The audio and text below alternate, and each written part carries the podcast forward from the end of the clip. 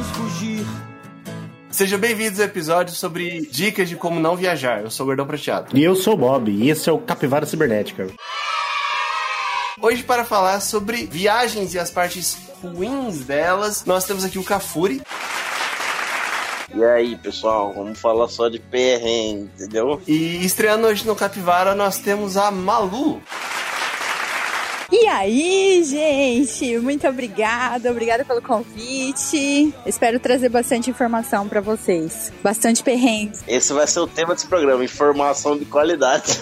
Qualidade é o que temos. Hoje nós vamos falar um pouco sobre alguns perrengues de viagem, algumas lutas que a gente passa quando a gente, na verdade, tá querendo não passar luta. A gente quer fugir da luta e vai lutar, né, mano? Exato. E sigam a gente no Instagram, arroba Capivara Cibernética, todas as quintas-feiras, 8 horas da manhã, em todas as plataformas de podcast conhecidas. Eu queria mandar um abraço pros 231 Capilovers que já nos seguem. Se você ainda não segue, por favor, curta, compartilha e comente lá nos posts, valeu? Então, bora lá. Uma banda de maçã,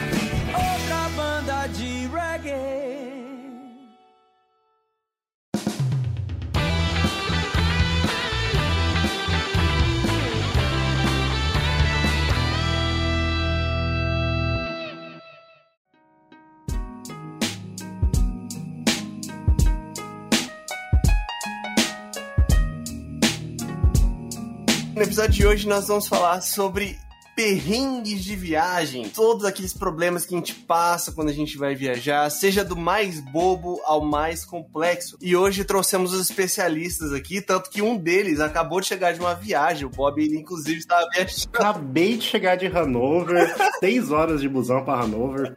Nem é tão longe, mano. Fui de trem na ida, 4 horas, ok. Aí pegamos um busão de voltar, 6 horas na porra do ônibus. Ainda bem que não tinha ninguém do meu lado, eu consegui usar os dois banquinhos e fui deitado. Igual do Brasil, o ônibus. É um ônibus observando a sociedade rural da Europa. Todo mundo ama. Não, e aqui a paisagem inteira da Alemanha, pelo menos, saindo aqui do, do leste pro norte, ou é verde, tipo, o fundo de tela do Windows, ou é amarelo. E um monte daqueles negócios de energia eólica. Um monte, um monte, um monte. Em tudo que é lugar. Foda, foda, foda. Moinho, moinho. Tipo Holanda, Eu não assim. moro na Holanda, não sei se você sabe disso.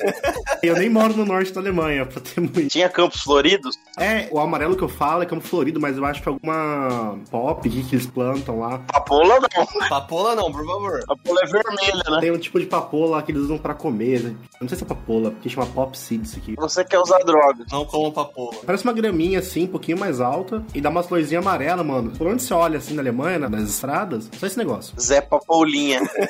Tem uma nova novidade aqui pra tu, da melhor qualidade essa Antes da gente falar nossos perrengues aí que a gente já passou na vida, eu queria perguntar pra vocês Rituais de preparação de viagem. Exato. O que fazer para evitar que a merda aconteça? Evitar que aconteça é muito. Exato, é inevitável. Pelo menos o seu intuito é esse, a sua vontade é essa. Então, Você tenta, né? Nós tenta. o que, que vocês fazem? Malu, pode começar, por favor. Você tá em casa ainda. Ui, essa pergunta é difícil.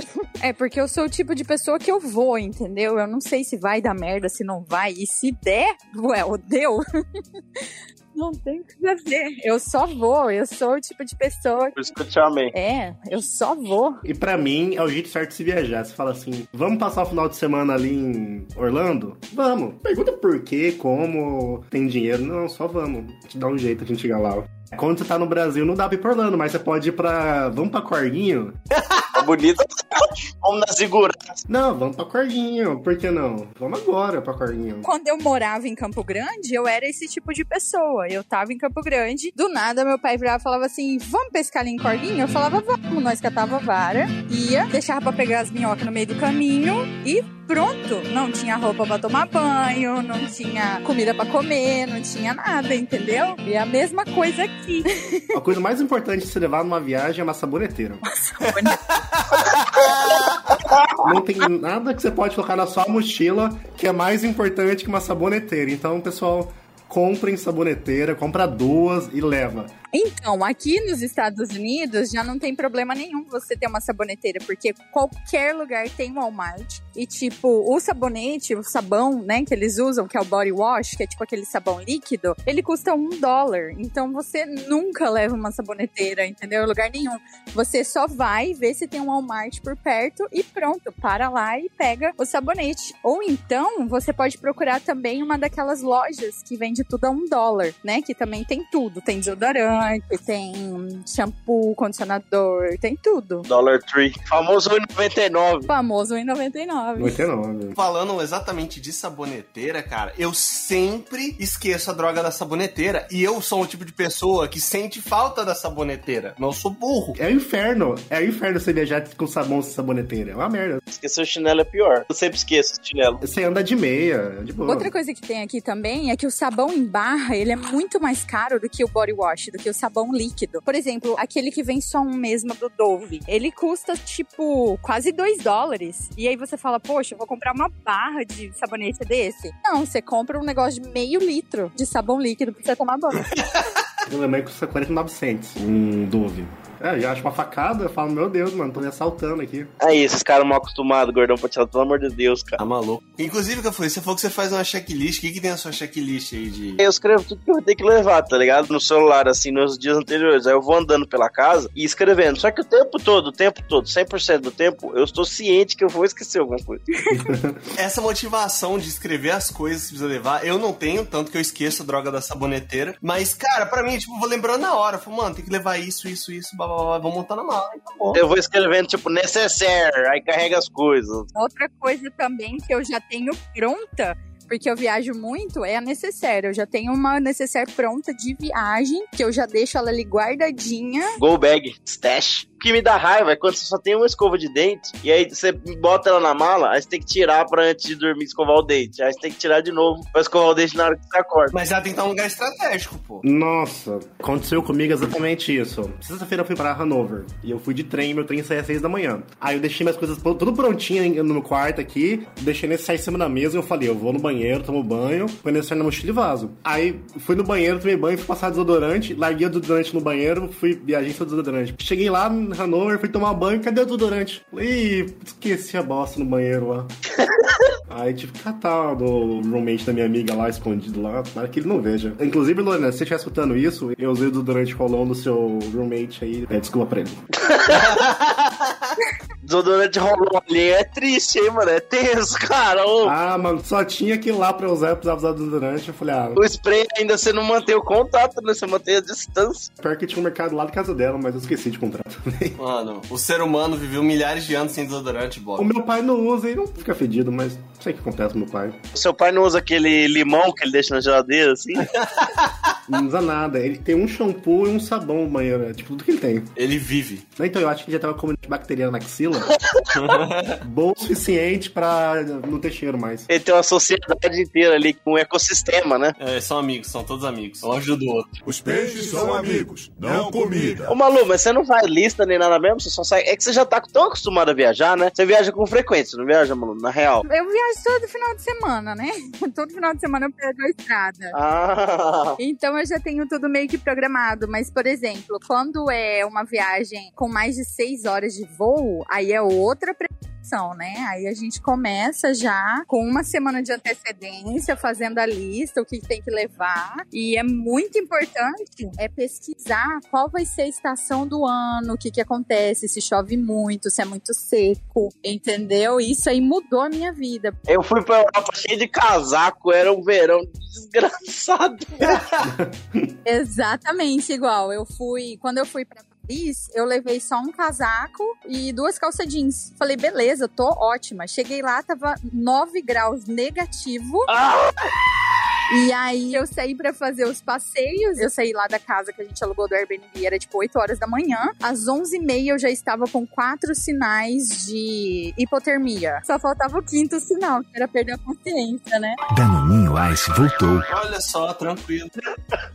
Eu peguei quase 30 graus em Paris, mano. Nossa Deus, socorro. Foi meio ridículo, assim. E eu faço um checklist das coisas que eu quero ver naquela cidade. Eu fui pra Hanover agora. O que, que eu vou fazer em Hanover? Então eu falo, ó, tem que ir em tal lugar, tal lugar, tem que passar nessa, nessa praça. Eu me divirto fazendo a checklist. Quando eu me mudei pra Alemanha, minha mãe falou, não, leva mais um lençol, trouxe só um lençol. Leva dois, leva isso aqui, leva isso aqui. Quando eu cheguei aqui, eu falei, puta, mano, gastei uma porrada de dinheiro comprando um monte de coisa. Que minha mãe falou, leva do Brasil, e eu vou ter economizado, sei lá, uns 200 euros na primeira semana. Em besteira que eu fui comprando pra casa aqui, tipo, panela, lençol, coberto, travesseiro, essas porcariazinhas assim. Isso é uma coisa que a gente faz em viagem, é tipo, perder a noção do dinheiro que gasta, né, mano? Isso é verdade, velho. É, tá aí uma coisa que eu não faço de jeito nenhum. Quando eu viajo, eu junto dinheiro e só levo o dinheiro em espécie. Aí eu vou vendo se tá tendo, se não, pra voltar pra casa, entendeu? Vê se dá pra voltar. Aqui na Alemanha também é assim. Isso. Não sei o que acontece aqui. Nem todos os lugares aceitam cartão aqui na Alemanha. E às vezes tem lugar que aceita, mas é só acima de 10 euros, que é bastante coisa. Aqui, eles amam papel. Então, na maioria dos lugares que você vai comer assim, tipo, vai comprar cerveja, uma coisa do tipo, é só no dinheiro. Então, mano, você tem que andar sempre com dinheiro em espécie. Aí eu, eu já sei que eu vou viajar, vou fazer uma coisa. Eu pego lá uns par de euro e vou com o dinheiro certinho já também. Não pago no cartão. Não acredito. É, é um inferno, mano, inferno. Porque aqui é foda, você chega no cara e fala, ah, me dá uma coca aí, quanto custou? 1,50. Passa no crédito. Passa no crédito. Oxi. Não, no Brasil eu passo tudo no cartão. Tudo, tudo, absolutamente tudo. Exatamente. Quando eu fui pra Londres também foi desse jeito. Eu levei, nem lembro quanto que eu levei em espécie. E aí eu falei, não, conforme eu vou gastando, eu vou vendo quanto que eu tenho. O que que aconteceu? Faltava quatro dias ainda de viagem, Sobrou 2 euros. eu tinha 30 euros. Não dá pra fazer nada com 30 euros. Eu passei quatro dias de McDonald's. Eu não aguentava mais, porque Aí, gordão prateado. Quatro dias de McDonald's é pouco. Não, não é pouco não, mano. É 4 dólares menu, não é? Nada. É, Não, lá é, lá é um euro. Pelo menos na época que eu fui, né? Que foi em 2015. A dica que eu dou pro ouvinte é sempre, se você ficar num hotel ou coisa do tipo, dá uma olhada, os quartos, vê fotinho de quarto, vê, vê se pode fumar. Pega o, o hostel que tem café da manhã de graça. Eu já caí num hotel lá nos Estados Unidos, mano, que o quarto podia fumar, a galera não viu e ficou impregnado no carpete o cheiro de cigarro, velho. Tá maluco. Eu sempre preparo minha mala, geralmente no dia, cara. Pô, pra vocês terem ideia, quando eu fui me mudar pros Estados Unidos, meu voo saía uma da tarde, 10 horas da manhã eu tava arrumando minha mala. Não é possível. É, eu também. Quando eu vim pra Alemanha, eu arrumei minha mala no. Meu voo era 4, 5 da tarde, não lembro. Eu arrumei depois do almoço. Eu almocei e arrumei a mala. Você tá exagerando. Não, não, velho, tranquilão. A minha estaria pronta uma semana antes, cara. Como assim? Sem pressa, velho. Sem pressa, sem pressa. Uma vez eu fiz uma viagem nos Estados Unidos pro lado oeste. A gente montou um roteirinho bonitinho. E, mano, dá muito certo isso, cara. Dá muito certo. pô. Isso dá. Eu sempre fico assim quando eu vou viajar. Tanto quando eu fui pros Estados Unidos, quando eu viajo aqui na Alemanha. Eu falo, mano, eu, eu não tenho tanto dinheiro pra gastar à toa. E eu não sei quando é que eu vou voltar aqui. Então eu tenho que. É tiro certo. Eu tô indo num lugar, não dá pra perder de ver alguma coisa. Então, vamos ficar três dias na cidade, vamos pegar o primeiro dia já e vamos dar todo o rolê que a gente quer dar, fazer quase tudo. E nos outros a gente vê o que a gente faz. A gente vai estar vivo ainda. Quando eu viajo pra praia, bonito, coisa perto aqui, eu não planejo o que, que vai fazer, não. Mas quando eu fui pra Europa, velho, eu tinha o que, que eu ia fazer na cidade, hora por hora, planejado já desde aqui de Campo Grande. E funcionou, mano. Eu acordava às 7 horas da manhã, não parava de andar até meia-noite, só pra, dur- pra comer e pra ir no banheiro. E aí eu consegui visitar a porra toda em uma semana só, tá ligado? A porra toda. Eu já vou perguntar então pra mesa, primeiramente pra Maluco já falou que esse é o estilo de vida dela. Quando que vale a pena meter o louco? Não tem promoção no Herb. Cara, quando você tá na dúvida se você deve meter o louco ou não, essa é a hora. Ixi, Só vai, abraça. Você não pode pensar muito, sabe? Tipo, quando eu meti o louco, eu cheguei pro meu chefe, né, que eu era servidora pública no Brasil, então eu não tinha uma vida ruim. Tanto é que a primeira vez que eu vim pra Disney foi em 2014. Naquela época, eu gastei 20 mil reais numa viagem de, o quê? 14 dias. Você não pode falar assim que ai, ela não foi pro parque, ela não foi no outlet, ela não comeu do bom e do melhor. Não, eu fiz assim, né? Tudo que eu queria mais um pouco. É, eu fiz assim, um negócio de rico mesmo. Então eu não tinha uma vida ruim no Brasil. Tanto é que eu conheço todos os estados do Brasil, conheço o Brasil de norte a sul, porque antes de sair do Brasil, todos, inclusive o Acre. Então eu fiz questão de, sabe, tipo, ai, pra Belém no Vero Peso, eu fiz questão de ir pra São Luís do Maranhão, nos Lençóis Maranhenses. Eu fiz questão de ir lá em Gramado, eu fiz questão de ir em todos os lugares turísticos do Brasil antes de sair do Brasil. Então, quando eu acordei assim, falei, nossa, vou meter o louco, foi quando eu voltei da Disney. Eu falei assim, gente, peraí, tem alguma coisa errada. Eu acho que eu quero meter o louco. Só que eu ainda esperei um pouco, né, pra meter o louco. Eu esperei uns sete anos, mais ou menos. Eu falei assim, nossa, mas eu não tô. Eu ainda não tô na certeza se eu vou pra Europa, se eu vou pros Estados Unidos. Porque eu amei os Estados Unidos. Mas eu não tenho certeza ainda da minha decisão. E se eu for para os Estados Unidos e me arrepender e querer ir para a Europa, entendeu? E descobrir que meu lugar é lá na Itália, por exemplo. Então, o que, que eu fiz? Eu trabalhei em cima disso, em cima de ir para a Europa, conhecer a Europa, até porque eu tenho a cidadania italiana. Então, tipo, eu tinha todas as portas abertas para mim. Aí eu fui para a Europa, conheci Londres, conheci Paris, conheci Espanha, conheci Itália. Foram viagens separadas e diferentes. E aí, depois disso, foi quando eu falei assim, gente, eu tô perdendo meu tempo. Então, eu cheguei pro meu presidente, né? Cheguei pro, pro meu chefão geral, virei para ele e falei assim, querido, o negócio é o seguinte, ou você dobra o meu salário pra eu poder ficar aqui nesse país, ou você vai perder a sua coordenadora. E aí, ele virou para mim e falou, é, mas por quê? Eu falei, não, porque em 10 dias eu tenho uma passagem comprada para Miami e eu não vou voltar. Caralho, velho. Tranquilo. Aí ele, mas como assim? Eu falei, não, o senhor tem 10 dias pra decidir o que, que o senhor quer fazer da minha vida. Se o senhor quer me dar uma oportunidade, dobrar o meu salário, beleza, eu fico, continuo trabalhando aqui sem problema nenhum. Se não, eu vou pra lá. Mas minha filha, como que você vai pra lá? Você vai ser empregada dos outros? Aí eu falei assim, olha, eu não sei se eu vou ser empregada dos outros, mas se precisar, eu vou ser sim, porque é o meu sonho. E aí ele falou assim, não, eu vou te dar uma resposta antes dos 10 dias. Fica tranquila. Aí eu falei, ah, então tá. Com 10 dias ele não me deu resposta nenhuma e eu lembro que eu comprei a minha passagem para vir para Miami para fazer umas comprinhas, né, de maquiagem, bolsa e sapato. e aí acabou que que virou tudo do avesso e o décimo dia, né, que era uma sexta-feira, a minha passagem estava comprada para 5 horas da tarde, saí de Campo Grande, Olha. com destino a Miami, trabalhei normal, expediente normal. Acordei, cheguei lá às 7 horas da manhã, de boa. Hora que deu 11 horas da manhã, antes do pessoal sair pro almoço, eu passei lá no Recursos Humanos, falei com a diretora do Recursos Humanos, falei assim: olha, eu só tô com uma curiosidade aqui. Ela falou: o que, que foi, Malu? Eu falei: se uma pessoa quiser pedir exoneração, como é que funciona? Ela falou: é, só ali pedir o papel e assinar e pronto, você tá exonerada. Aí eu falei: tá, mas eu tenho que aguardar a publicação no Diário Oficial ou, tipo, já estou exonerada? Não, você assinou o papel, você já não precisa se preocupar mais. Aí ela virou assim e falou: mas não é pra você, né? Eu falei, não, imagina, até parece. Uh-uh, não é pra mim, não. Mas dá meu nome aí pra assinar, só pra fazer um teste. É, só vamos ver se funciona mesmo esse negócio. Aí eu saí. Aí eu saí, fui lá na sala do presidente, cheguei no presidente e falei assim: presidente, o senhor tem uma resposta pra mim? Aí ele, ô, minha filha, desculpa, eu tô corrido, não sei o quê. E começou, né? 53 desculpas.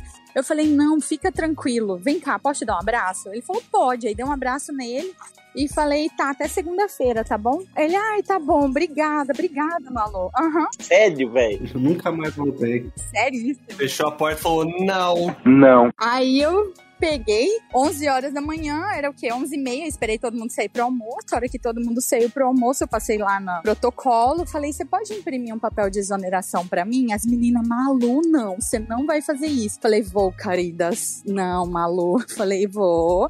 Aí eu não vou imprimir o papel, Malu. Falei, você vai. E aí ficou, né, aquela função toda, até que elas imprimiram papel. E aí eu fui lá, assinei e deixei com elas. E ali mesmo eu já fui pra casa, tomei um banho, catei minha mala que já tava pronta e vim pra Miami. Eu passei esses sete anos assim, gastando com consciência. Então eu sempre deixava né, o dinheiro da poupança, porque eu falava assim, um dia eu vou embora desse país, eu tenho que ter um dinheirinho para começar, né? Para pagar um aluguel, para comprar um carro, então eu já tinha isso na cabeça. Claro, é importante. Beleza, cheguei, fiquei na casa de uma amiga, minha amiga, imagina, Malu, descansa, você tá trabalhando igual uma doida aí, descansa uma semana e depois você vê o que você faz da vida. Eu falei, beleza, então. Aí fiquei, aproveitei a casa dela, né, dormi no sofá dela, uma semana. Depois de uma semana, minha mãe me liga. Malu, vem cá. Cadê você? Você viajou? Você tá precisando de dinheiro? Sua mãe não tava sabendo, maluco. Não, minha mãe não tava sabendo. Ninguém tava sabendo. What? Eu só vim. Aí a minha mãe, você tá precisando de dinheiro? Eu falei, mãe, até agora não, tá tranquilo, tô aqui na casa da minha amiga, tal, tem tudo, ela não deixam comprar nada e não sei o que. Ela falou, você já abriu sua mala? Eu falei, ainda não, tô só usando as roupas da mochila, né? Porque eu sempre separo uma mochila diferente da mala, porque a mala pode ser extraviada, né? Se isso acontecer, eu já tenho as roupas, né, reserva na mochila. Falei, mãe, eu acho, não abri minha mala ainda não. Por quê? O que, que tá acontecendo? Ela não. Fui mexendo nas suas coisas lá no guarda-roupa e encontrei a sua carteira preta que tem uma gatinha assim na frente de trás. E aí tem uns quase 4 mil dólares lá. Eu falei, imagina, mãe, aonde? Eu trouxe essa carteira, eu pus essa carteira na minha mala. Tá aqui na minha mala, você tá doida? Minha mãe falou, você pode abrir a sua mala pra você ver que não tá aí? Nossa! Aquela hora que bate o desespero, assim, você começa aí, meu Deus, meu Deus. Acabou minha vida. Essa frase é muito boa. Você pode abrir a sua bolsa pra você ver que ela não está aí? Dá uma conferida. E não tava, maluco. Não, não tava. Não, isso ela assim, falando, segurando um maço de notas de dólar assim na mão. Contando dinheiro, né? E aí foi assim que eu descobri que eu não tinha trazido todo o meu dinheiro. E aí, a hora que eu abri a minha carteira, eu comecei a contar, né? Quanto que eu tinha de dinheiro. E aí eu fui ver, eu tinha tipo 32 dólares. 65 dólares. Dá pra fazer 65 refeições no McDonald's. Tipo isso. Foi assim que eu comecei do zero a minha vida aqui nos Estados Unidos. Já deixa o recado pro ouvinte aí, ó, sobre meter o louco. Se você fizer qualquer coisa que não supere isso, tá tranquilo.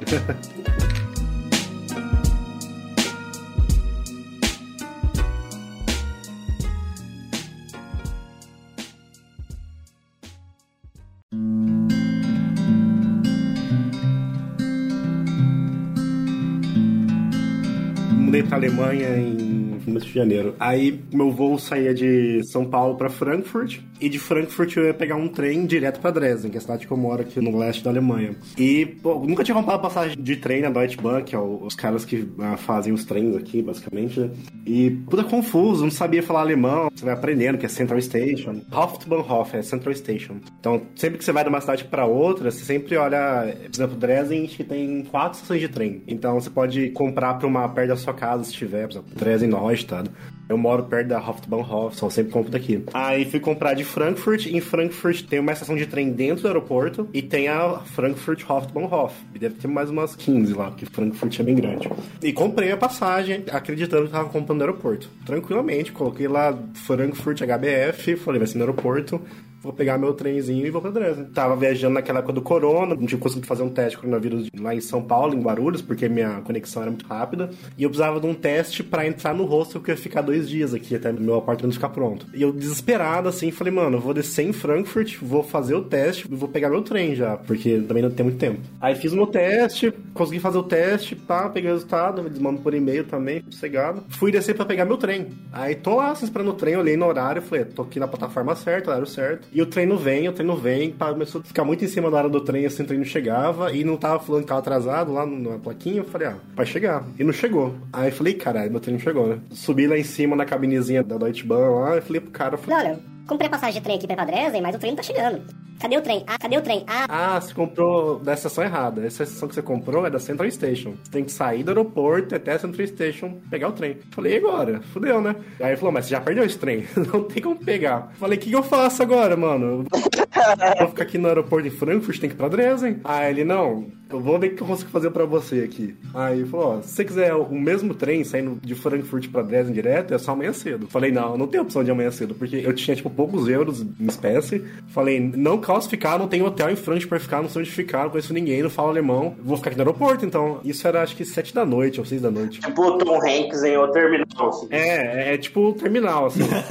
Ó, tem um trem que sai às 10 ou sai às 11 de Frankfurt. Só que esse trem vai ir de Frankfurt pra Hanau De Hanau vai pra Leipzig e de Leipzig vai a Dresden. Só que o meu trem, que deveria demorar 4 horas entre Frankfurt e Dresden, levou 8, quase 8. Ele falou: ó, você vai sair de Frankfurt, vai pra Hanau, vai trocar de trem, vai pra Leipzig, vai trocar de trem e vai pra Dresden. Nossa. Caralho. Eu já tava puto, mas falei, mano, vamos nesse trem mesmo. Tem que pagar mais? Não, eu consigo trocar pra você. O foda, eu não sei se nos Estados Unidos é assim também, mas aqui quando você pega um trem que você não vai andar a linha inteira, na plaquinha lá não mostra a sua cidade, mostra o destino final do trem. Então eu ficava andando na, na estação de trem, tentando achar o meu trem, não achava, porque só tinha um númerozinho, só que na plaquinha aparece Frankfurt até, sei lá, Berlim. E eu vou descer no meio do caminho, não aparece o nome da minha cidade. Aí tem que ficar caçando os nomezinhos dos trem lá. E eu desesperado, assim. O problema aqui dos Estados Unidos não tem trem, não tem ônibus, não tem meio de transporte público. A única coisa que tem é carro pra alugar. Então, ou você aluga um carro, ou você não vai pra lugar nenhum, ou você vai gastar, tipo assim, muito dinheiro. Aí não tem car share, não? Aqui tem um negócio chamado BlaBlaCar. Aí você entra no aplicativo e faz car share. Então, tem, mas ninguém faz, porque todo mundo tem medo. De carona? Ah, não, aqui é super popular. Todo mundo é muito independente. O Babacar tem no, tem no Brasil também. Em resumo, eu fiquei 8 horas dentro de um trem, não sabia se estava no trem certo. Aí eu liguei pra Lorena, que é a minha amiga que mora em Hanover. O aplicativo da DB, você consegue ver o trem em tempo real, onde que ele tá. Falei, vai me acompanhando em tempo real pra ver se eu não tô fora do caminho pra Dresden. Se eu estiver muito fora, você me fala que eu troco de trem. Você para 300 km fora. É, viu, o cara tava chegando na França. Tava no caminho certo. Aí na última troca de trem, que eu tava vindo pra Dresden já, de, de Leipzig, eu não achava meu bilhete mais, porque você entra no trem aqui, ninguém confere se tá com bilhete ou não. Aí passa um cara dentro do trem pedindo. É, aí ele faz um furo no seu bilhete. Passou, não achava meu bilhete, o cara ficou lá comigo uma meia hora, falando alemão, falava, cara, fudeu, não acho meu bilhete. Desespero da porra, suando assim de medo, o cara me expulsar do trem. Quando eu fui pra Europa, eu fui pra um casamento, né? E aí eu fui e aproveitei pra ir pra Londres. O casamento era na França. E eu fui primeiro pra Londres, pra Inglaterra. E o casamento era tipo 5 horas da tarde, no dia que a gente voltava de avião. E nós perdemos o voo, velho. Duas horas da tarde. Nossa. Nossa, velho. Chegamos atrasados. Mano, minha irmã começou a chorar. E eu não sei porquê, mas eu confiei no processo, tá ligado? Eu pensei assim, cara, não, não tô no Brasil. Eu pensei, essa ponte aérea Londres-Paris deve ser muito movimentada. Mas é. Dentro de uma hora, a gente entrou num, num outro avião, sem dor de cabeça nenhuma, sempre tem que pagar um centavo a mais. Botaram a gente na primeira classe, porque não tinha espaço direito. Pedi desculpa por isso. E eu roubei o colete salva-vida. Nossa, que responsável. Não, mas é uma conferência, mano. Tem que conferir isso dentro do avião, mano. Antes dele decolar. Ladrão. Crime internacional temos. Ó, a Interpol atrás do Cafuri agora, depois dessa confissão. Lá, Eu abri ela há poucos tempos atrás, porque tipo, é daquela que você puxa e o gás infla tudo, tá ligado? Foi bom desespero. Ela não sai do seu pescoço, não faço, mano. Cafuri, o meu, o meu vizinho foi para os Estados Unidos agora tem umas duas semanas. Ele tinha um voo de Berlim para Boston. E de ônibus de Dresden para Berlim, pertinho. Cancelaram o ônibus dele.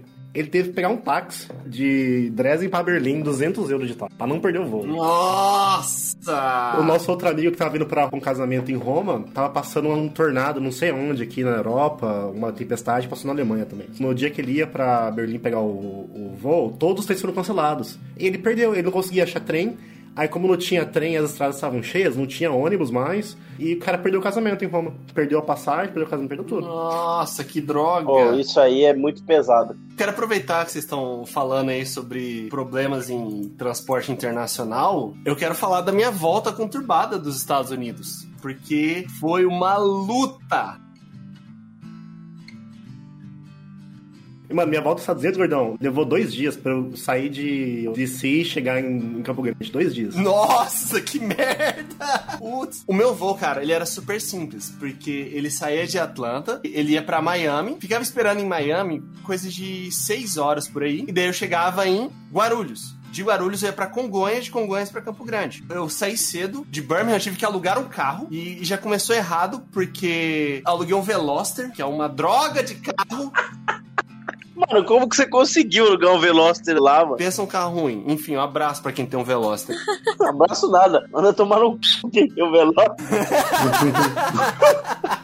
E vai uns imbecil e compra um Veloster e os Playboy puto! Três portas! No aeroporto de Atlanta tem entrada pra voo doméstico e pra voo internacional. E a gente já chegou no voo de voo doméstico. Teve que dar uma baita de uma volta no aeroporto de Atlanta, que é gigantesco, um dos maiores dos Estados Unidos. Pra achar o, o lado que era só voo internacional e que na verdade era uma espécie de voo doméstico, porque eu acabei indo pra Miami.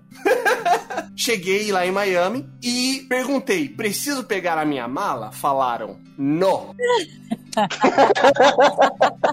Fui no guichê da TAM, que era o meu voo da volta. Onde eu estava, as pessoas estavam falando um portunhol desgraçado. E aí eu falei, mano, é isso, pô, eu vou, vou me garantir nisso aqui. Mexicanos. Americano. De repente, a atendente, ela falou pra mim, não precisa pegar a mala. Eu falei, tranquilão. Esperei seis horas lá no aeroporto de Miami, pô.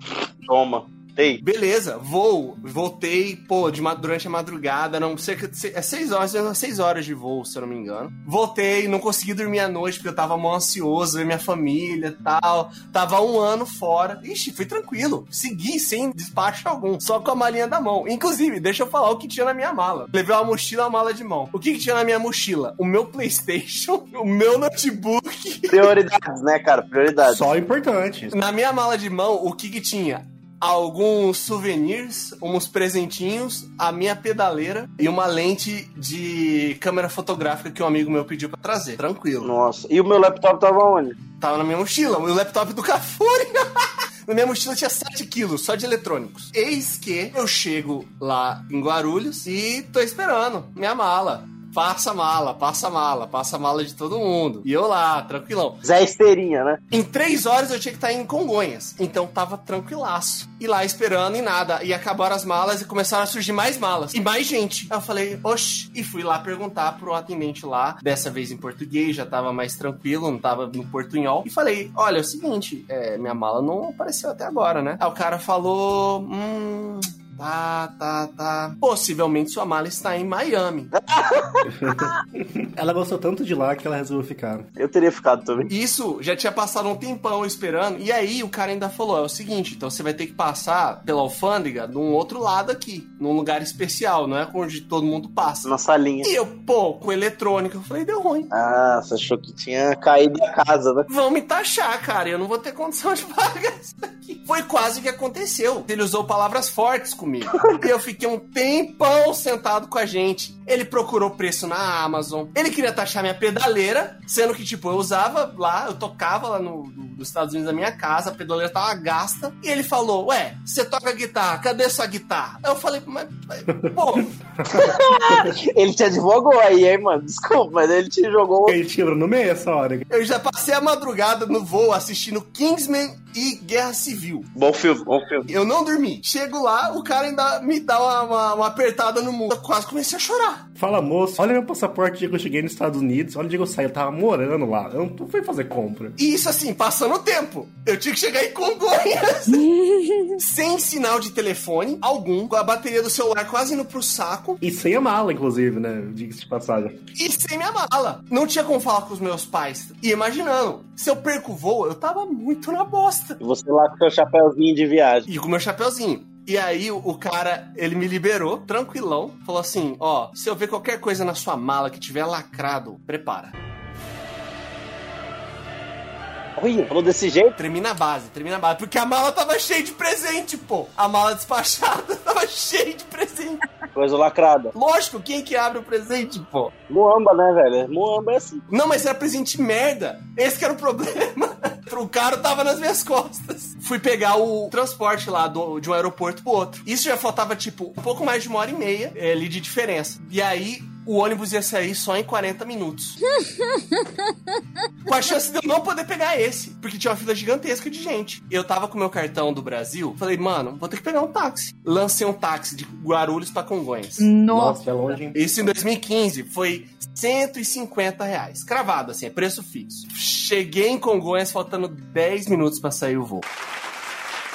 Tinha um Marcelinho Carioca no meu voo, de Congonhas pra Campo Grande. Eu não vi o Marcelinho Carioca, eu não consegui dormir no voo, porque o tanto que eu tremi, Nossa. não tava escrito, pô. E como você sabe que ele tava no voo, caralho? se você não viu. Vou explicar como que eu soube disso. Eu cheguei em Campo Grande e aí, como eu não tinha mala pra pegar, eu só precisava sair do aeroporto. Então, o avião chegou uns 10 minutos antes do previsto. Ou seja, eu cheguei antes de todo mundo que tava me esperando e saí do aeroporto na hora que as pessoas estavam chegando pra me recepcionar. Pô, teve uma galera, uns amigos meus, os caras levaram percussão. mano. Eu tava lá, velho. O Cafuri tava, o Cafuri viu. E tipo, eu com a maior cara de bunda do universo, velho. Porque eu tinha sofrido um apavoro e me esqueci de me amar. Eu queria sair com você, né? Eu falei, mano, vamos tomar uma coca. Você, né? você tava em choque, assim.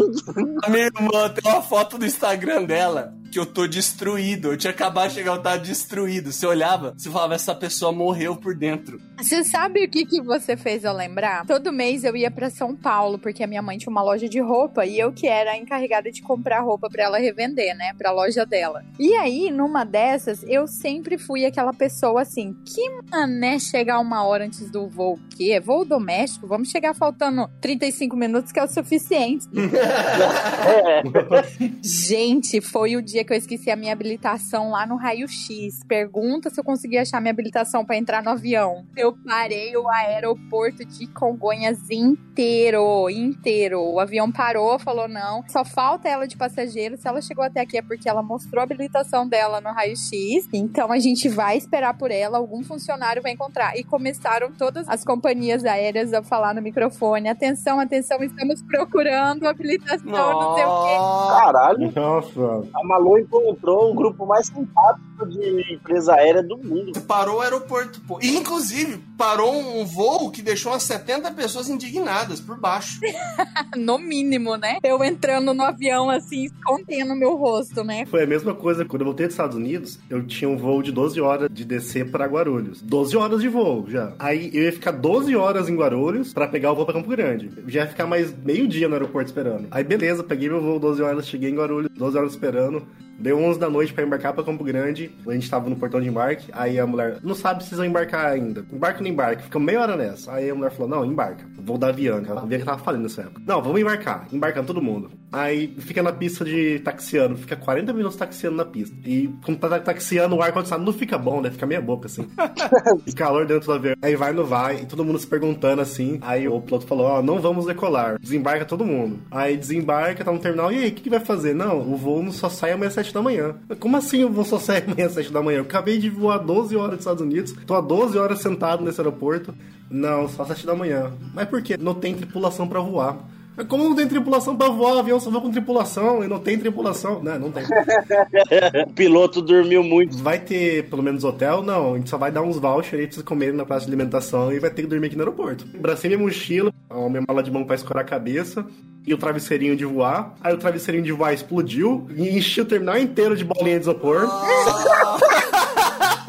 O terminal. Tudo branco, assim. Eu falei, ah, velho, foda-se, tô um dia inteiro nessa bosta aqui, não tô nem aí mais. Eu saí de Washington segunda-feira, eu fui chegar em Campo Grande quarta de manhã. Nossa senhora. No outro dia de manhã, ninguém me acordou pra embarcar. Eu falei, mano, como assim não tem um responsável da companhia de vir acordar a gente aqui no chão? Quase perdi o voo pra ir embora ainda. Nossa, foi inferno, velho. Cheguei em Campo Grande assim, mano, parecia que tu tava apanhando o Mike Tyson. Nossa. E sem contar que eu passei mal o voo inteiro de descer pra São Paulo. Comia janta lá, era um macarrão com alguma coisa, cogumelo, uma parada assim. Mano, eu passei mal o voo inteiro querendo ir no banheiro. Eu falei, mas não vou no, banheiro, no avião. No aeroporto, fui no banheiro, fiquei mal o dia inteiro, assim, suando frio, mano. Ai, Gente, então, eu separei um perrengue assim que eu passei, foi muito engraçado. Foi a primeira vez que eu vim para os Estados Unidos. Eu vim, né, pra Disney. Sweet 16. Não, não foi Sweet 16, não. Eu já tava velha já. Eu já tava com. Deixa eu ver. Acho que eu tava com 27 anos. E aí. Peraí, velha? Eu tenho 27. Ou seja, você é velho. Aí eu falei assim: ah, antes de ir pra Disney, eu quero dar uma passeada em Miami, né? Porque Miami era meu sonho e tal, a praia, é, Ocean Drive, aqueles bares, né? As compras, as lojas, os outlets, tudo. Eu vou estar quatro horas de lá, quero ir pra lá. E assim, a única dica que eu consegui consegui de Orlando na época foi em Campo Grande. E aí o rapaz, ele tinha uma empresa de locação de carro em Miami. E aí eu perguntei pra ele, falei assim, olha, como é que é Miami? Eu tô querendo ir pra lá, tal, mas você sabe, né? O dinheiro tá curto, né? Porque comprando tudo já tá dando 20 mil, né? Pensa se, se fosse gastando tudo, né? Ia dar um rim. E aí ele falou assim, não, Malu, então, Miami não tem ônibus, não tem, não tem metrô, não tem nada. Você precisa alugar um carro lá se você quiser andar em todo quanto é lugar. E aí eu falei, poxa, então tá, então vou procurar um carro pra alugar. Aí ele falou, não, pega lá na minha empresa. Aí eu falei, você vai me dar um desconto? Ele falou, vou. Resultado, gente, a hora que eu cheguei em Miami, ele falou, eu achei que você não vinha, só porque você veio eu vou te dar a locação do carro. Eu, oi, querido. Eu falei, não, o dinheiro tá aqui. Aí ele falou, Malu, vem cá pra conhecer a minha loja. Eu falei, vou, né? Lógico, ainda mais agora que você vai me dar, né? A locação do carro. Eu falei, Localiza Hertz. não, e olha a Malu, né? Chegando em Miami, lá na, na locação de carro. Olha, pode ser um golzinho, um Uno, o que você tiver de básico, né? Porque você tá me dando, então, tipo, eu não quero. Carro dado, não se olha o... O farol. a calota. Nem o pneu. Gente, eu fui ver, a loja dele era uma loja de carros luxuosos de Miami.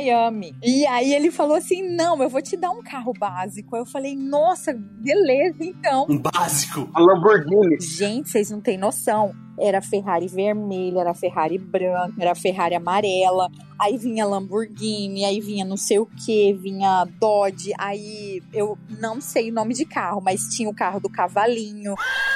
O Mustang. Mustang. Todos os carros, sabe? Conversível, não conversível. Tinha tudo de todas as cores. E naquela época tinha muito Camaro ainda, né? Aí eu olhava pra ele e falava assim: moço, pelo amor de Deus, Cadê o, cadê o Veloster? Cadê o Uno? Cadê o Gol? Cadê o Gol? não me dá um carro desses porque eu não sei nem dirigir. Eu tenho certeza que esses carros são automáticos e eu nunca vi um carro automático na minha vida. Ele, não, Malu, imagina, não, vou te dar um carro básico, fica tranquila, vem cá comigo. Eu falei, o quê? Tem básico aqui? Aí ele falou, tem. Aí chegamos lá no final da loja, tava lá, Corolla, só, só os Corolla de básico. Aí eu, baralho, velho, Corolla, isso aqui é o carro básico aqui? Ele falou, é, esse aqui é o carro básico que a gente tem, eu tô te dando a locação, você pode aproveitar a semana toda, só não estaciona na rua. Qual que é o valor monetário, Malu? Valor monetário desse empréstimo aí? Cara, eu nem sei, mas devia dar na época, devia dar uns 250 dólares a locação. Seguro, ele deu tudo. A única coisa que ele não me deu foi a gasolina. Uhum. Mas isso é barato, né? Ou não? Hum, Mas também é de graça. Dá no quintal dos outros, né, Bob? Você para no posto e enche seu carro, não precisa nem pagar. Só sair correndo pra ninguém ver sua placa. Aí só faltava gasolina mesmo pra eu, né, dirigir o carro. Aí ele falou assim: Ó, Malu, esse aqui é seu carro, eu tenho uma reunião agora, mas o meu funcionário vai mostrar pra você como é que é o carro, tá aqui a chave e tal. É um prazer, não sei o que, te vejo em Campo Grande. Eu falei, nossa, beleza, obrigado, não sei o que. Peguei o carro e aí veio o moço, né? Aí eu falei assim, moço, por favor, me ensine a dirigir o carro vendo que é automático. Eu não sei como é que funciona. Pra que que serve o D, pra que que serve o N, pra que que serve o P. Caralho. Não, cara não sabia nem pra que serve o pedal. O que serve esses dois pedais? Por que tem dois só? Qual que freia? cadê a embreagem, moço? Ai, e aí ele virou pra mim e falou assim: não, fica tranquila. Coisa boa, você acostuma rápido. Aí eu falei: não, beleza, não tem problema nenhum me acostumar, desde que eu saiba como que usa, né? Vou te ensinar. É assim, ó, tá no P, e aí você vai colocar no D, e se você quiser dar ré, você põe no R. Acabou. E é isso. Aí eu falei, não, moço, deve ter alguma coisa a mais, não tem não? Ele falou, não, é só isso mesmo. Eu falei, nossa, gente, beleza, já era.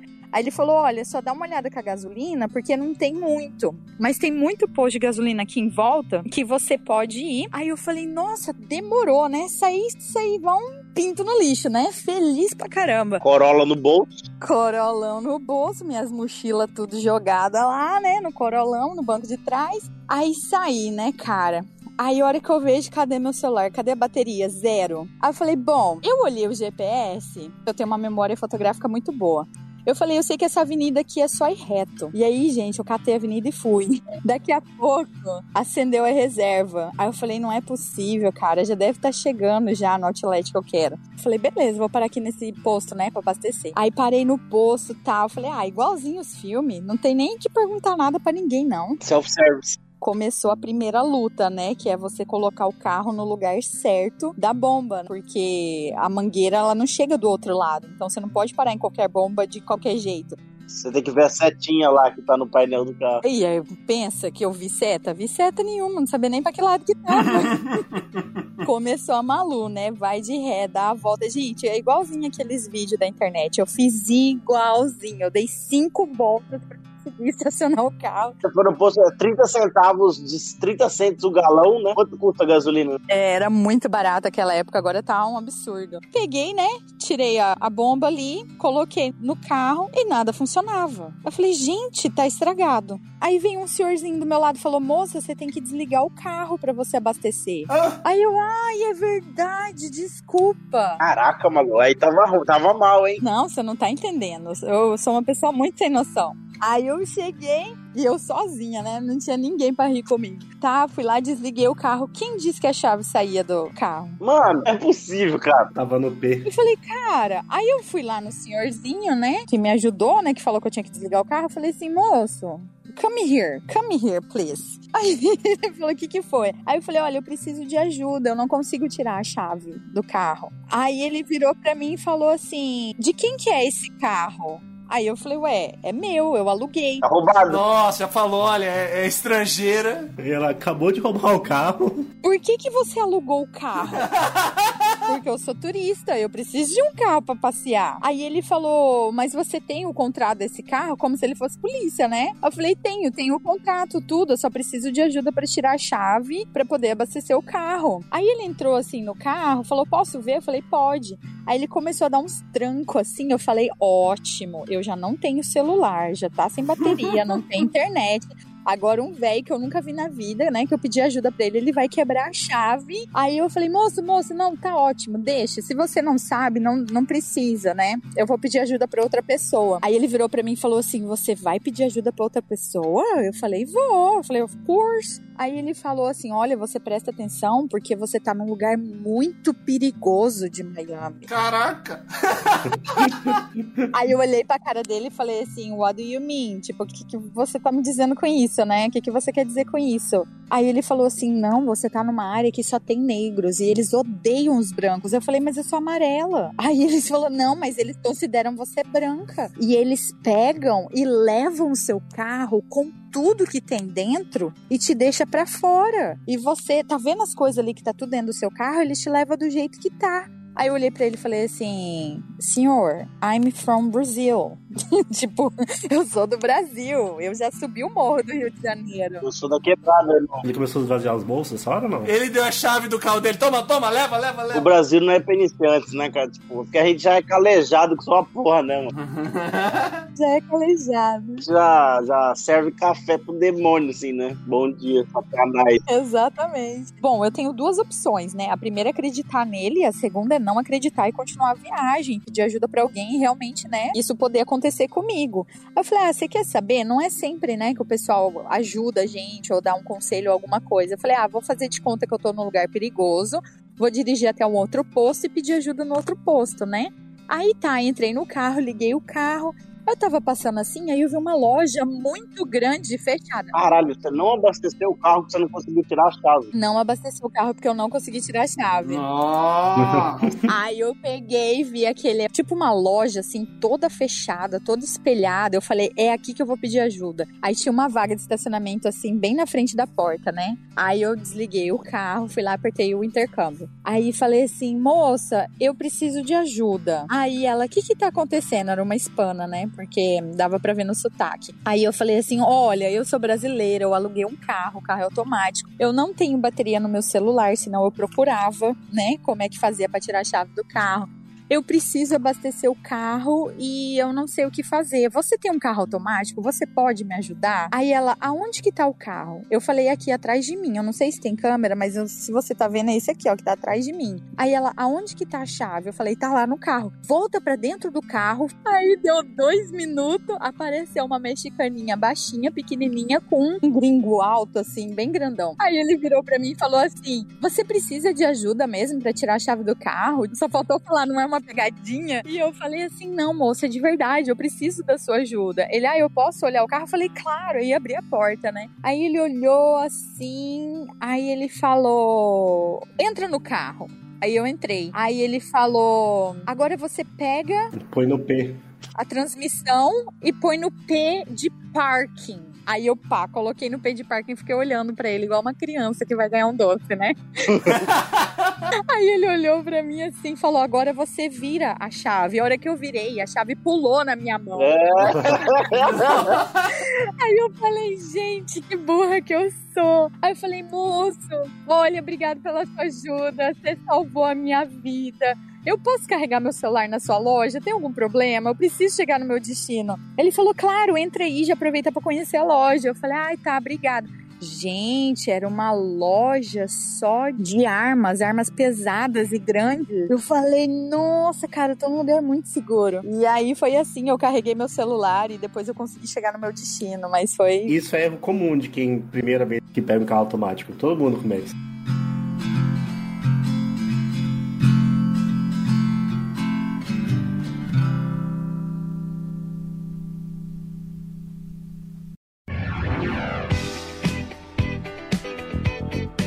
Falar que aproveitar que a gente falou que o Brasil não era pra amador, eu queria ouvir perrengues de vocês em território nacional. Aí sim, pô.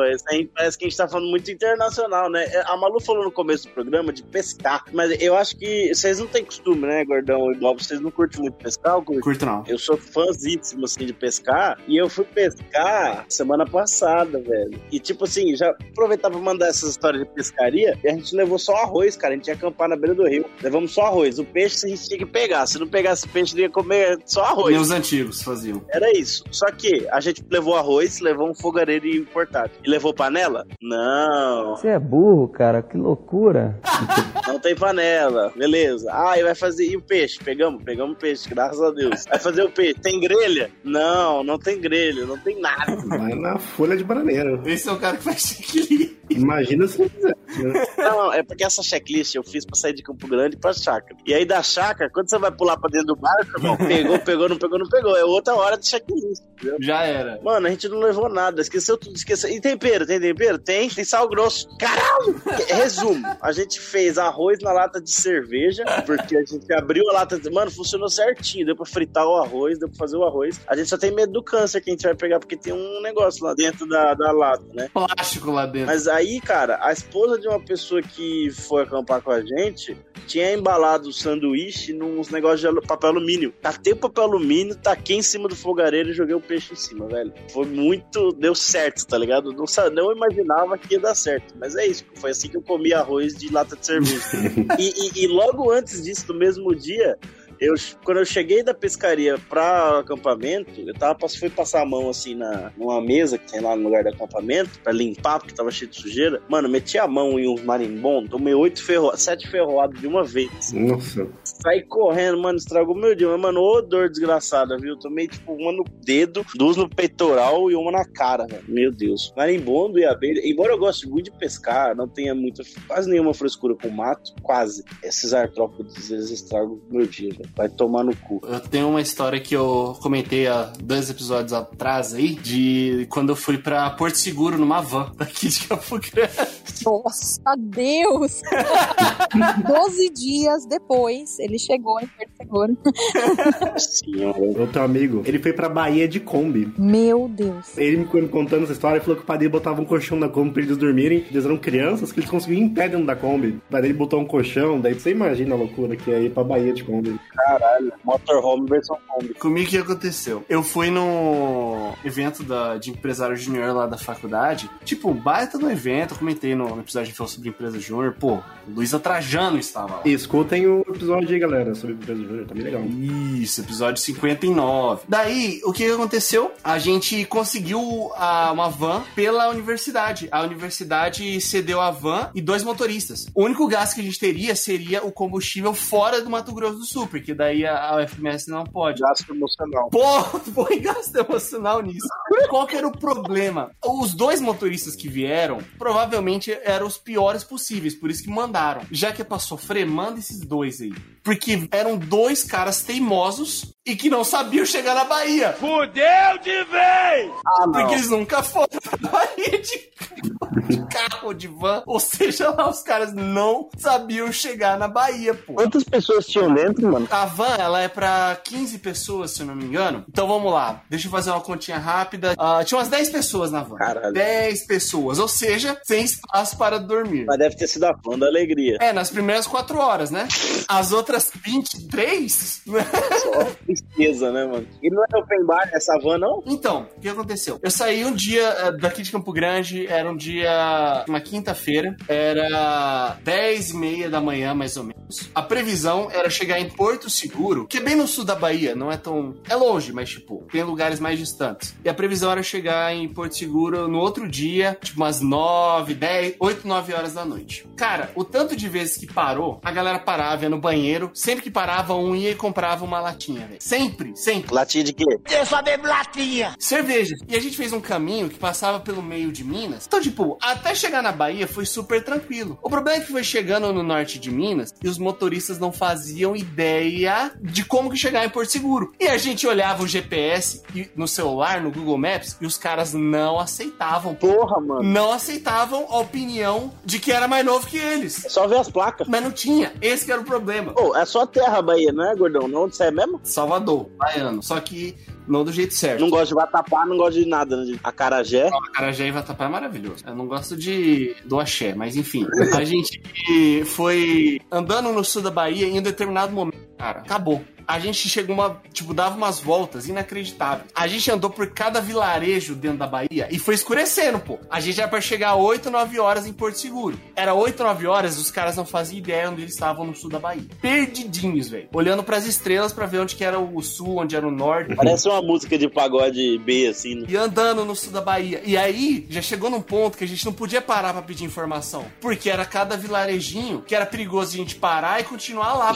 Era pegadíssimo, pegado, pegado. Eu pegar e ia desmontar as pessoas, desmontar a van, vender os órgãos, vender as peças. Sim, vender as pés de todo mundo. E os caras não querendo olhar o GPS. Até que em um determinado momento a gente conseguiu chegar em Porto Seguro. Era quase uma da manhã. E é, assim, 10 pessoas numa van, tá? Só queria falar isso. Sem tomar banho, né? Tipo, Tem que tomar banho. tem banheiro na van? Tem nada, né? É, o banheiro é quando a van para, pô. Fazendo as refeições, tudo ali. Um colega meu, a gente foi comprar um pão de queijo em Minas, pô, pô, pão de queijo de Minas, tem que respeitar. Tem que ser, né? O pão de queijo era 7 conto e um colega nosso ficou indignado, porque ele chegou no, no- na van xingando, falando que, pô, como é que cobra 14 reais no pão de queijo? Tá no aeroporto agora, caralho? O cara foi cobrado duas vezes, cara. O cara foi cobrado duas vezes, velho. Nossa, que azarado.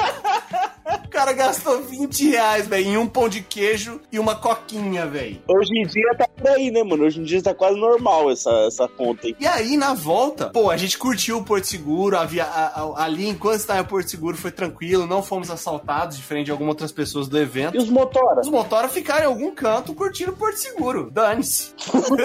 e aí, voltamos. Na volta, o que, que a gente pensou? Pô, vai ser uma merda do mesmo jeito, os caras não vão ouvir a gente. E pior, a gente vai estar destruído. Porque foi os cinco dias em Porto Seguro. Eles montaram os órgãos. Na volta, não faço ideia de qual caminho os caras pegaram, mas acho que eles resolveram olhar o GPS lá enquanto eles estavam esperando a gente, montar um trajeto. Porque a gente pegou três horas de estrada de chão, pô. Ai. No sul da Bahia. Três horas de estrada de chão, mano. Não fazia ideia de onde tava também. E foi andando, foi andando, foi andando. Quantas horas que dá? Não precisa dormir no meio, né, mesmo? No, no trajeto. Ou precisa? Como assim? Tipo, dá pra ir numa bala só? Não dá, os motoristas estavam revezando. Mas vocês pararam pra dormir? Vocês, dormiram tudo dentro da van. Não, todo mundo dentro da van, inclusive os motoristas, enquanto um dirigia. O que é perigosíssimo. Os motoristas dirigiam dormindo.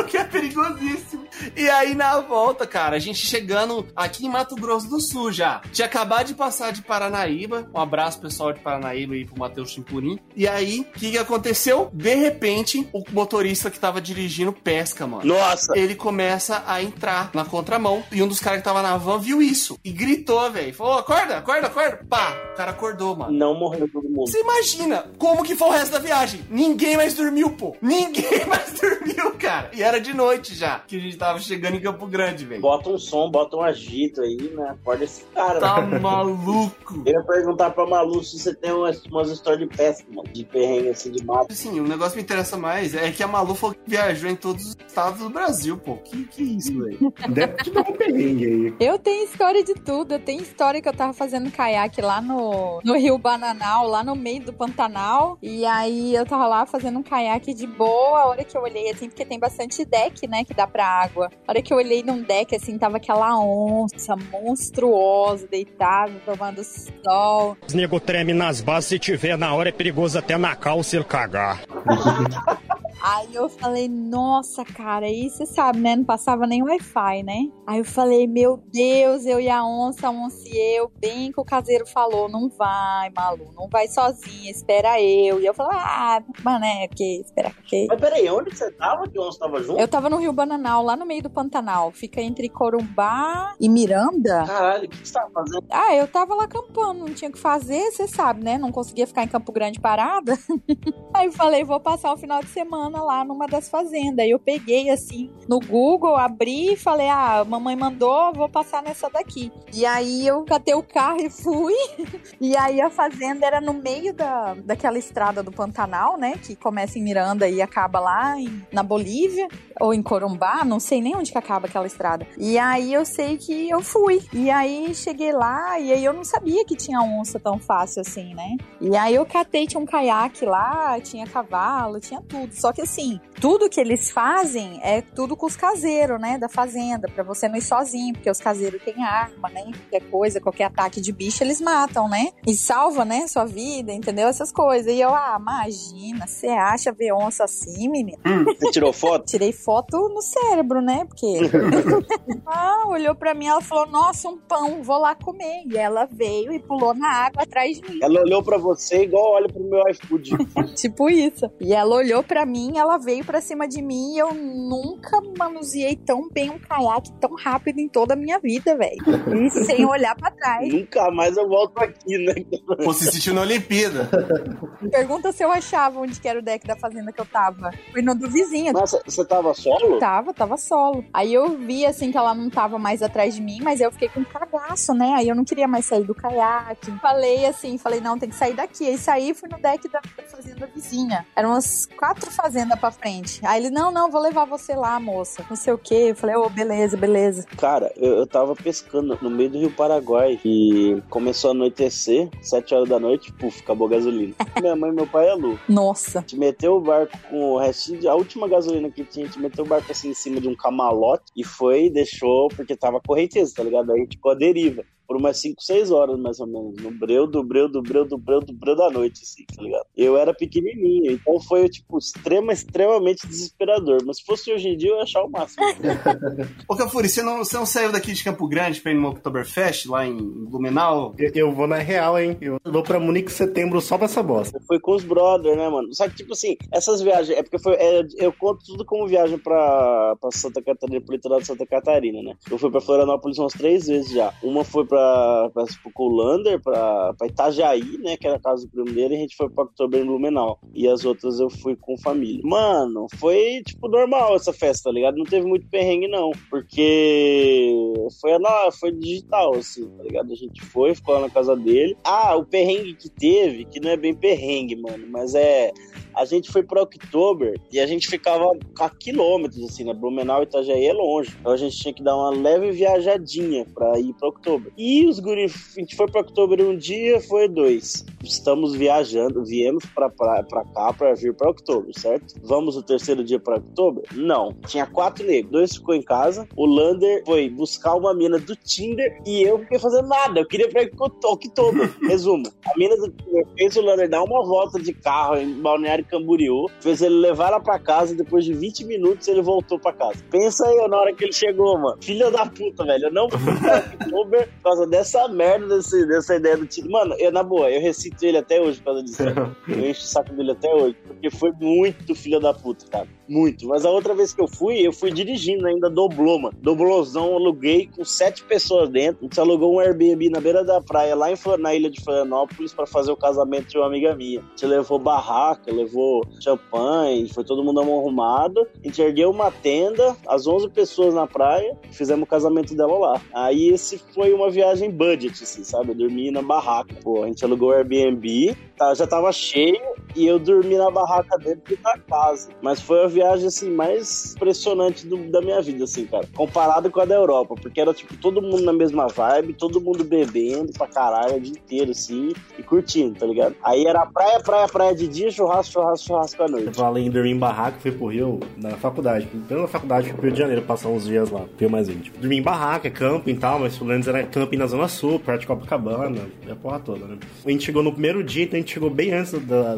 das outras delegações dos outros estados, então a gente, novo no camping, assim, pegamos um camp- camping lá, escolhemos um lugar e tal. Banheirozinho zerado, lindo, coisa, coisa bonita, de primeiro dia de camping. E beleza, montar uma barraca, enchemos o colchão de ar pra dormir à noite. Primeiro dia voltamos pra dormir, o colchão vazio. Aí descobrimos que o colchão tava furado. Aí tinha que encher o colchão toda noite e acordar com ele no chão, porque ele esvaziava. Foi, inclusive tava eu e o Victor, a gente tava dividindo a barraca. Enchia de manhã e à noite já tava. Enfim, todo dia à noite acordava com o colchão vazio. Aí, segundo dia de camping, camping lotado, destruíram o banheiro. Não tinha mais banheirão do camping, não dava pra tomar banho. Aí até achar um banheiro pra tomar banho lá no Rio de Janeiro, mano. Andamos, andamos, andamos. Entramos dentro da FRJ, descobrimos que tava tendo uma obra e tinha um, conten um container de chuveiro pros caras tomar banho. Credo. Mano, pra tomar banho tinha que dar 10 minutos a partir do segundo dia. Tinha que dar a volta inteira na FRJ, entrar e tomar banho. Aí no penúltimo dia, no último dia, choveu. Choveu monstruosamente no Rio de Janeiro. Aí descobrimos que a nossa barraca tava furada também. Que choveu a barraca inteira. Acordamos assim, a gente tava comendo amendoim na noite, assim, acordamos amendoim tudo na cama, o colchão boiando, as malas boiando, a carteira do Vitor assim boiando na água. Todo dia tem uma merda.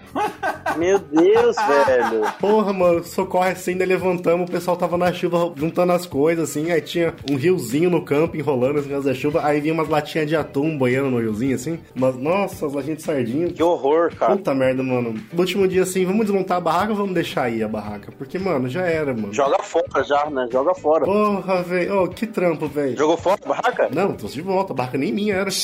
Eu nunca devolvi também a barraca, desculpa, André, eu tô com ela há 10 anos quase. Agora é sua. Usa o capião.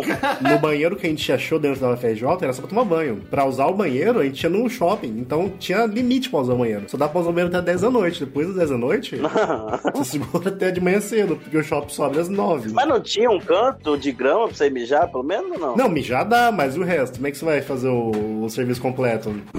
que nojo. Uma viagem assim que eu aprendi a planejar e pesquisar como é que é a previsão do tempo pra onde você tá indo, eu aprendi da pior maneira possível foi indo pros Lençóis Maranhense, em São Luís do Maranhão. Bom destino. Bom lugar. Cheguei lá, falei: "Ah, aqui, mano, é hotel, vou ficar no Airbnb". Cheguei no Airbnb.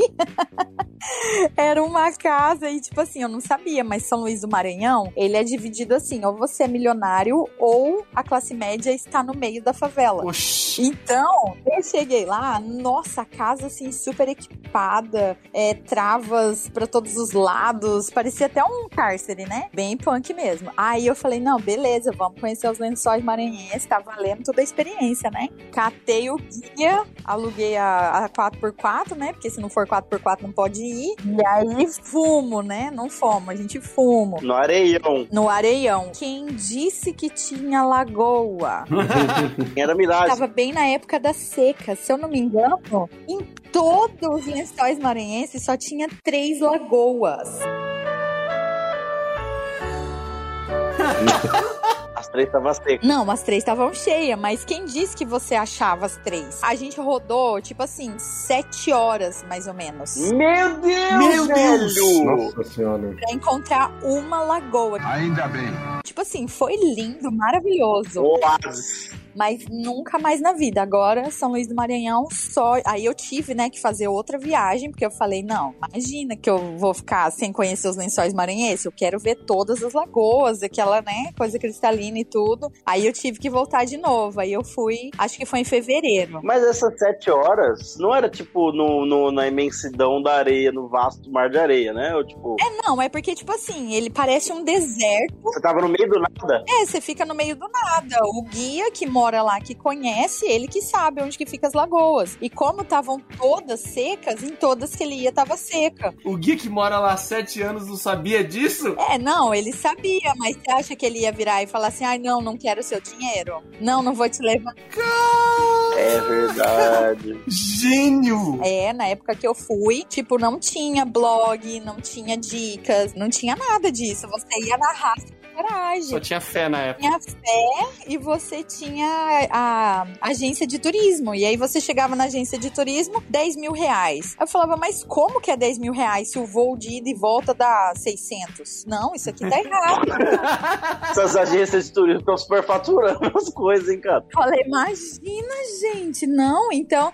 É porque a agência de turismo ela vai pegar um hotel, ela vai pegar, né, o seu almoço, café da manhã, janta. Ela faz o pacote completo. Não, é furada. Viajar com, com essas empresas, é, tipo, CVC assim, é furado. Você faz isso, mano? Não, mas naquela época era o que tinha. Porque, por exemplo, quando eu fui pra Belém do Pará, é, ninguém me falou, mas, tipo, o mercado Vero Peso, a hora que você vira uma curvinha assim, só tem urubu e carniça. Entendeu? Isso ninguém te fala, ninguém. Parece o, uma cena do filme do, do Rei Leão. assim. E aquele lugar escuro lá? Fica além de nossa fronteira. Jamais deve ir lá acima. E quando você vai nadar com o boto cor-de-rosa, ninguém te fala, entendeu? Que tem ali os é, as piranhas em volta, entendeu? Isso aí ninguém fala. Aí é duro. Não tá entendendo? É que assim, hoje em dia, tipo, a época que eu fui viajar, eu era muito doida. Eu pegava e ia. Eu não queria saber o que, que tinha, o que, que não tinha. Eu ia perguntando pro povo. Igual, ó, quando eu fui pra Fernando de Noronha. Pra começar, eu já fui errada, né? Porque eu comprei a passagem, eu tava bêbada. A happy. Eu, eu baixei um aplicativo no meu celular e aí eu não lembrava que eu tinha comprado a passagem. Por quê? Tocou assim, promoção pra Fernando de Noronha, ida e volta por, sei lá, naquela época acho que foi. Mil reais. Não, 800. Eu falei, nossa, esse aqui tá maravilhoso. Eu lembro de ter aberto a mensagem, mas eu não lembro de ter feito a compra. E aí isso foi em dezembro, né? Porque eu tava bêbada no Natal. Tipo, pensa, imagina que aplicativo que vai apitar, né? No dia 24 de dezembro, às 11 horas da noite, né? E aí eu, eu acho até que eram os melhores destinos. E aí apitou, eu olhei e falei, pô, isso aqui é uma boa, tal, mas eu não lembro de ter finalizado nada. Aí quando tá em fevereiro, tá lá, melhores destinos, segunda parcela de 80 reais. Aí eu falei, que que é isso? Aí eu liguei, melhores destinos, moça, roubaram, é, clonaram meu cartão. Roubaram meu dinheiro. Ela falou, mas moça, você perdeu seu celular? Eu falei, não. É, você tem um iPhone? Eu falei, tenho. Seu CPF é tal? Você que postou essa foto aqui, hashtag Maranhão. não sei. Aí ela falou assim: é, o seu celular reconhece a compra pela digital? Eu falei, reconhece. Aí ela falou, então pode ter sido isso. Você pode ter comprado por engano, alguma coisa assim. Você bebeu ontem. Você vai ter que ligar na empresa do cartão de crédito e ver essa compra. Aí eu falei, gente do céu, eu liguei na empresa do cartão de crédito. Aí a moça falou assim: olha, não tem como cancelar, você vai ter que ligar lá nos melhores destinos e pedir o reembolso da passagem. Falei, beleza, liguei lá, falei, moça, cancela. Não tem condições. E tipo, eu comprei 14 dias, gente, pra Fernando de Noronha. É sempre assim. É uma ilha que você conhece em três dias. O que, que eu ia fazer em 14? Falei, não. eu tinha 11 dias de graça lá. Falei, vou fazer o quê? Vou trabalhar em Fernando de Noronha? Falei, não dá, né? Aí eu peguei, liguei Melhores Destinos. Falei, moça, cancela a passagem. Ela falou, mas moça, como que você vai cancelar? Não tem. É, tipo, você não vai ganhar nada em troca. Você vai perder os 800 reais. Aí eu fiquei e falei, cara, quer saber de uma coisa? Toda a vida, a vida toda, né, naquela época que eu pesquisava muito pra ir pra Fernando de Noronha, era 3 mil reais e de volta. Tanto é que a última vez que eu pesquisei Fernando de Noronha, naquela época, acho que foi em 2012, 2013, eu acabei indo pra Cancún, que saiu mais barato do que ir pra Fernando de Noronha. Mas Noronha é caro pra porra mesmo. Nossa, demais. E aí eu falei, quer saber de uma coisa? Eu vou aproveitar esses 800 reais aí de ida e volta e vou pra lá, vou ver o que, que vai acontecer. E lá vamos nós! Gente do céu, nunca tinha parado pra pesquisar Noronha e nem pesquisei. A hora que eu cheguei lá, que eu vi a garrafa de água, a garrafa de um litro de água por 8 reais na época. Eu falei, gente, pelo amor de Deus. Quero ir embora. O que, que é mais caro, será? É Noronha ou Maceió? Noronha. Noronha, cara. Noronha o cara pode colocar o preço que ele quiser. Você vai fazer o quê? Você vai fugir de lá? Não dá pra ir no mercado da esquina comprar. Cara, eles têm a vantagem geográfica, né, cara? Ah, já era. Os caras falaram que custa 15 reais. É 15 reais. Você pisou lá, filho. Você só volta quando eles quiserem. Exatamente. É o catraso. Aí paguei a taxa ambiental, paguei tudo pra ficar os 14 dias lá. Aí peguei um hostel. Nossa, gente, conheci gente do Brasil inteiro no hostel. Isso tudo sozinha, né? E aí fui fazendo amizade com os moradores. Aí os meninos que moravam ali em volta é, eles tinham moto, eles me davam carona, me levavam pra praia lá do norte, pra praia de cima, pra praia de fora. Aí, Malu, vamos surfar no Conceição? Eu falava, você tem prancha? Tem, vamos, vamos. A gente ia. Aí, sabe, nossa, eu virei toda amiga dos caras. E aí eu sei que nisso tudo eu virei amiga lá do povo e eles falaram assim: ó, a próxima vez que você vier pra Noronha, você vai vir de convidada, você não paga mais taxa ambiental. Olha. E aí foi assim, e aí fiz amizade com o moço que fazia, que tinha uma empresa de mergulho lá na Praia do Padre. Aí fiz amizade com o povo que tinha barco. Eu também viveu uma vida lá, pô. Ela começou uma nova vida, né? Não, a tiazinha da marmita, descobri marmita por 25 reais em Noronha, gente. Isso aí foi milagre de Deus. Pô. E aí eu sei que nisso tudo, os donos dos barcos lá, que fazia, né, o barco lá do Whindersson Nunes, pra ver os golfinhos, não sei o quê. Ô, Malu, o que, que você vai fazer hoje? Falei, vou fazer nada, filho. Não tem nada pra fazer, não tem dinheiro, não tem nada. O dinheiro que eu tenho é pra comprar água. Água e bolacha. Vou ficar aqui vendo a praia. Ah, Malu, sobe aí no barco. Vamos com a gente. O cara já pagou tudo mesmo? Sobe aí. Aí eu, oi? Caralho, aquela sorte que a gente dá. Cata um copo aqui pra você tirar uma foto, fazendo de conta que essa Guaraná é champanhe aqui pro Morro dos Dois Irmãos. Ah, daí. E foi, gente. Fica aí a lição. Compre viagem pra Noronha quando estiver bêbado. É a lição que a gente quer passar neste episódio aqui. Mas, cara, é pior que é uma lição super não meme, velho. É verdadeira. Compre a porra da... Se você ficar se regulando no, no... Ah, o preço da viagem, você não viaja, tá ligado? Porque sempre vai ser caro, tá ligado? Viajar é sempre caro. Só meter um quick beats aqui. Mas teve uma vez que eu fui, que eu tava na praia de, de Floripa, eu fui correr da chuva, entrei dentro do chuveiro automático. então eu corri da chuva, entrei no chuveiro, o chuveiro ligou. Eu tinha tudo na mão, celular, carteira. Você não tem a participação com essa história. Outra dica. Observe que, que às vezes o que você acha que é uma cabine telefônica, não, pode ser um chuveiro automático.